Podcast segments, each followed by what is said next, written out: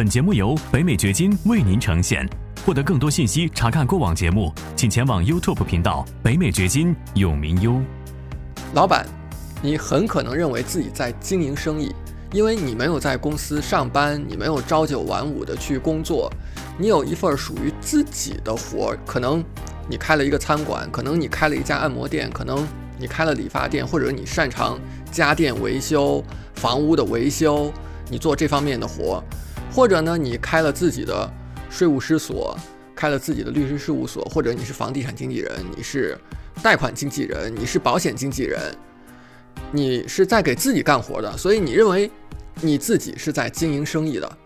你一年辛辛苦苦干下来，可能有三十万美元的营收，交了税，付掉所有的开支，包括一些人工的成本，最后你有十万美元的净利润。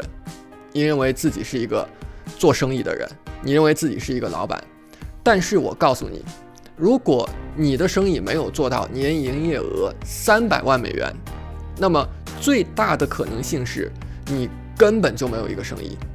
为什么是这样？欢迎来到黄永明先生的北美掘金秀。无论你是哪种角色，生意人、职场人、学生、父亲或是妈妈，你希望获得更高的收入，建立自己的财富，获得财务、时间和地理自由。为什么？因为你想要照顾好自己，照顾好你的家庭，照顾好你的员工。你想要有更多的机会旅行，更多的时间陪伴身边人。如何做到？这是一个价值百万美元的问题。北美掘金秀就要告诉你这个问题的答案。如果你的生意年营业额没有做到三百万美元以上，最大的可能性是你其实根本就没有一个生意，因为你所谓的生意其实是必须指望你个人参与的，你必须事事亲为。你看，有多少人他之所以去做某一个生意，比方说开餐馆这件事情，他的出发点是什么？他的出发点是，哎，我特别擅长做烤串儿，比方说，好，我就去开了一个烤串店。那你确实可能烤串儿做的特别好，但是呢，你会发现，这个生意就指望你一个人，甚至可能你的儿子都不喜欢这个生意，或者他也不擅长，你就是这个生意当中的那个专家，你是做的最好的那个人，这个生意缺了你就没法赚。但是这样的话呢？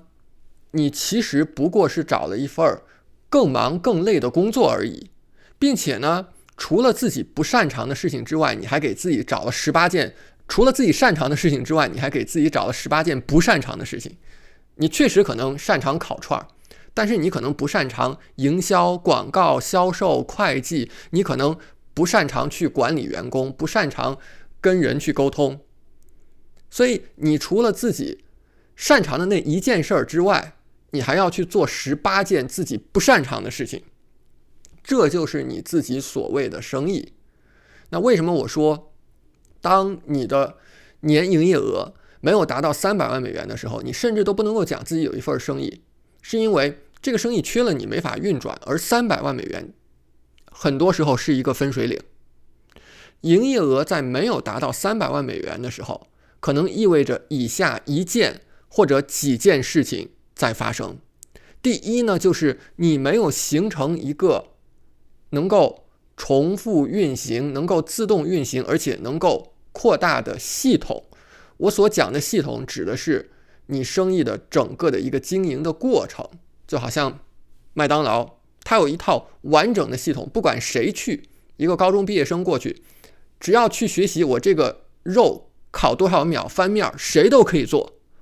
所以它是有一套完整的体系的，而你呢，如果说只是去做自己的一个很小很小的生意 （small business） 的话，很多时候你是可以靠自己一个人的能力、一个人的时间、一个人的精力来完成的。但是，当你的月收入或者是月的营业额达到二十五万美元以上，也就是说一年三百万美元以上的时候，你基本上是不太可能不依靠系统去完成，你不太可能是完全靠自己一个人在做，做出来更多的营业额了。这个时候，你必须要靠一个系统，你需要把很多的事情分给其他人，让其他人来做你现在自己所做的很多的事情。这个生意呢，你必须把它看成一个独立于你自己的另外一个生命体，它像另外一个人一样，你不能和它是合二为一的，你跟它是分开的。只有当这个时候，你才真正的是拥有一个生意。当你的营业额没有达到三百万美元的时候，很大的可能性是你没有钱雇人，或者没有钱雇足够优秀的人。那这个时候，你的生意呢，就一定会处在一种低水平挣扎的状态，或者是一直徘徊在一个较低的水平。你会觉得自己面前有一座大山，有一个非常大的瓶颈是难以突破的。为什么你会有这种感觉？就是因为你没有办法去扩大，你没有那个资本去扩大。不管是我们去做生意，还是我们去做投资，你会发现，资本是最难的那个部分。当你有了资本之后，那么在用钱去生钱，事情就会变得简单的很多。我在以前的影片当中提到过，说我们个人去积累财富，我们个人去理财的时候。当你有了第一个五百万美元，一切都会变得非常的简单。那同样的、类似的道理，当你的生意的营业额达到一年三百万美元以上的时候，事情也会简单很多。我见过太多的例子，就是这种在一个低水平挣扎的状态，可能三年前是这样，过了几年还是这个样子，他没有办法去提升，因为他没有那个资本。所以他没法去招到更多的人，他没有办法去扩大。你比方说，在美国的生活当中，我们有很多的华人去做房地产经纪人这个行业。严格来说，它确实是你自己的一个生意，因为你并不是在一个公司上班拿 W two 工资的。但是呢，它又不是一个生意，那就因为你其实必须是自己参与每一个环节。当然。有的时候你可能有一个助手能够帮你分担一些，但是呢，你个人在这个生意当中占的权重仍然是太大了，你没法被替代，你没法让其他人替你来做你现在的事情，所以呢，你这个生意你的营业额也就有一个很明确、很明确的天花板。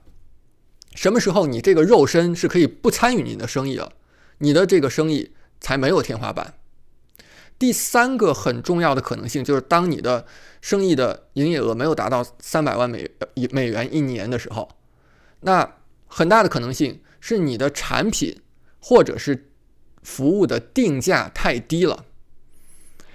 太多太多的人有一个巨大的误解，认为说做生意需要靠薄利多销。我看过一个很典型的例子，还是卖烤串的例子。有一家人卖烤串卖得非常好，在当地是很火很火的。那么已经做到第二代，就是爸爸在卖烤串，儿子也跟着学。那后来有一天，儿子就提出来了一个想法，他说：“爸爸，我看我们的同行现在卖烤串呢，都是一块五毛钱一串，我们是不是可以提高一点价格？我们是一块钱一串，我们也不用提高到一块五，我们提高到一块二怎么样？”结果呢？你知道他爸爸的反应是什么？他爸爸反应是把他给骂了一顿，认为说你心太黑了。我们一块钱薄利多销。我们一会儿再来说他这个一块钱的决定是对还是错。但是你可以看到呢，如果我们去看全世界的商业的话，你会发现很少、极少有公司是靠薄利多销能够生存的。我们不说它。经营的很好，它的业绩很好，就哪怕是生存都是很困难的。所以薄利多销绝对是巨大的误解。实际上恰恰相反，当你把你的产品或者是服务的定价提高上来的时候，可能你的销售反而是更好的。因为当价格低的时候，客人。他在内心当中，他在潜意识当中，其实是会把价格和价值挂钩的。虽然有的时候这两者并不完全对等，但是人们的心理是：哦，你这个是一块钱的，别人是三块钱的，那肯定三块钱的要好，对不对？你虽然可能品质上跟那个三块钱的也许没有差别，也许你比人家的品质还要高，但是由于你定价太低了，所以让人们误解，认为你的。产品或者是服务是不够好的，这就太冤枉了，是不是？那另外一个可能性就是由于你的收入太低，你实际上呢也没有办法为客人提供更好的服务，因为你没有那个资本，你没有那个资源，你没有办法去雇更多的人，或者是雇更优秀的人，你没有办法去最终服务或者说帮助到更多的人。所以你的生意如果好的话，你的生意是有价值的话，你应该提高你的生意的利润，你应该提高你的生意的价格。为什么？因为只有当这种时候，你才能够，你才有那个资本，有那个力量，去帮助到，去服务到更多的人，对不对？是这个逻辑吧？你的生意，你的产品足够好，那你应该让它触达到更多的人，尽量多的人。第五呢，就是当你的利润不是最大化的时候，如果你的生意没有做到三百万美元，很可能你的利润没有做到最大化。那这个其实对你自己来讲，对你的家庭来讲，对你的公司、对你的合伙人、对你的员工来讲，可以说是不负责任的。为什么呢？因为你做生意就应该追求利润最大化，这样的话，对以上所有人。乃至于对你的客户来讲，都是最好的，因为当你的利润足够高的时候，你才能够给你的客户提供最多的服务，提供最多的支持。第六种可能性，是你可能从来不敢想你的生意能够做到现在的十倍大。刚才我们开头讲，可能你现在一年的营业额是三十万美元，你从来不敢想你的生意能够做到一年三百万美元。为什么呢？你有太多的限制性的思维，你天天告诉自己，我不具备这种条件，我不具备那种条件，这个是做不到的，那个是做不到的。所以你需要做的是什么？你需要做的是改变讲给自己的故事。我们每个人每天都在给自己讲故事，用这些故事去说服自己。但其实呢，你给自己编造的那些理由，真的都不是理由。你的生意完全有可能。做到三百万美元，或者你完全有可能找到年营业额在三百万美元乃至更高的生意。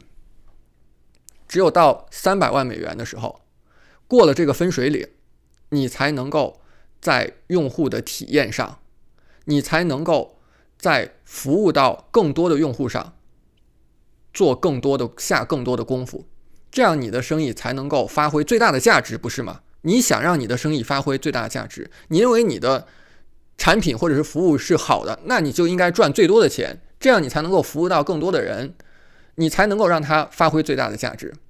那如何做到这一点呢？思考以下三个问题：第一是如何提高你的产品或者是服务的价格。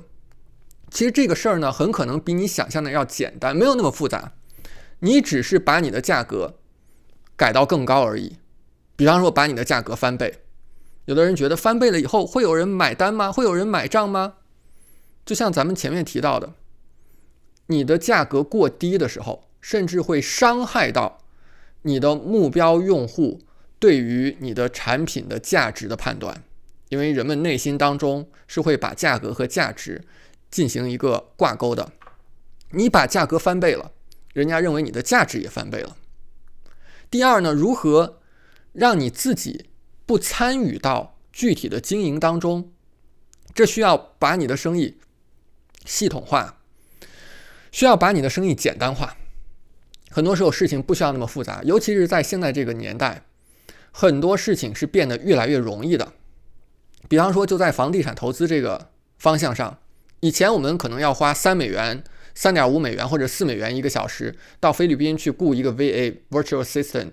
虚拟助手来帮我们做一些事情，那你说，哎，这个已经很便宜了，对不对？人工只需要三四美元一个小时，那很快可能这些 VA 我们都不需要雇了，这个钱都可以省下来。为什么呢？AI 的发展，你可以看一下我的这个频道，我讲了很多的美国房地产投资的方法策略，你甚至不需要懂房地产，都可以从房地产当中赚钱，就是这么简单。为什么这么简单？就是你要去简单化的去考虑你的生意。当你把事情考虑的很难、考虑的很复杂的时候，它就很复杂；当你把事情考虑的很简单的时候，它就很简单。赚钱是难的，也是容易的，你怎么看就怎么对。第三个问题呢，是如何让你的生意不局限于地域？很多生意之所以没有办法扩大五倍、扩大十倍、扩大二十倍，是因为太局限于地域了。比方说，你的一个按摩店，呃，就得在 physically，就是我物理性的就得在这个地方，那你确实是很难想象把它扩大十倍、扩大二十倍。那有没有可能你改变一下思路，怎么样让你的生意？能够在线或者是远程的来做，或者干脆去选择一种能够在线或者远程去做的生意。之前我在我的影片当中提到过很多次，房地产经纪人，华人在美国最喜欢做的职业之一或者是生意之一。你的局限其实是非常明显的。你想一想自己三年前、五年前的收入和现在收入比有多大的差别，增加了多少？你自己的投入，你投入的时间精力。有差别吗？会因为你工作的时间比较长，这个活干的时间比较长，你自己的参与会越来越少吗？未来三年、五年，你有可能在自己不参与这个生意的情况下，让你的生意的营业额是之前的十倍吗？想一想这些问题，我也提出来了其他的一些解决方案，跟你现在的职业、跟你现在的方向有很大的不同，也许表面上看起来有很多的类似之处。但实际上它有很大的不同。比方说，我们讲如何去做房产的 wholesaling，听起来和你去做房地产经纪人很接近。确实，你经纪人的很多的技能、你的很多的知识经验是可以用得上的，有很大的帮助。但是它很重要的不同是什么？你可以在线，可以远程去做。其实你没有一个收入的天花板的，不会像之前做经纪人那样。因为什么？因为你可以系统性的去做这个事情。很多的环节你可以雇人去完成，而且是傻瓜式的，很简单很简单的。这些人甚至是不需要懂房地产，都能够帮你把这个生意给做好的。恰恰相反，如果一个人太懂房地产了，可能反而会影响你的生意。因为什么？因为他想太多，他知道的太多，他就会想太多，想太多就会影响他的表现，他就把这个事儿搞复杂。还是刚才我说的，你认为这个事情复杂的。它是复杂的，你认为这个事情简单的，那它就是简单的。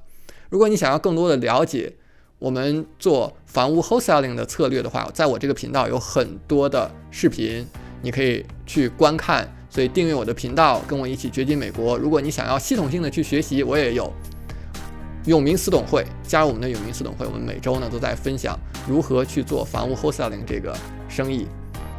感谢你的收听，请记得订阅本频道，以免错过我们的更新。节目嘉宾言论仅代表个人立场。记住，如果你需要法律、税务或投资建议，请咨询具有专业资质和能力的人士。完整的免责声明和使用条款，请移步我们的官方网站永明优点 com 查看。如果你想要获得更多有价值的信息，也欢迎前往我们的 YouTube 频道北美掘金永明优。在那里，你可以看到本节目的视频版以及更多新鲜内容。再次感谢您的收听，我们下期再见。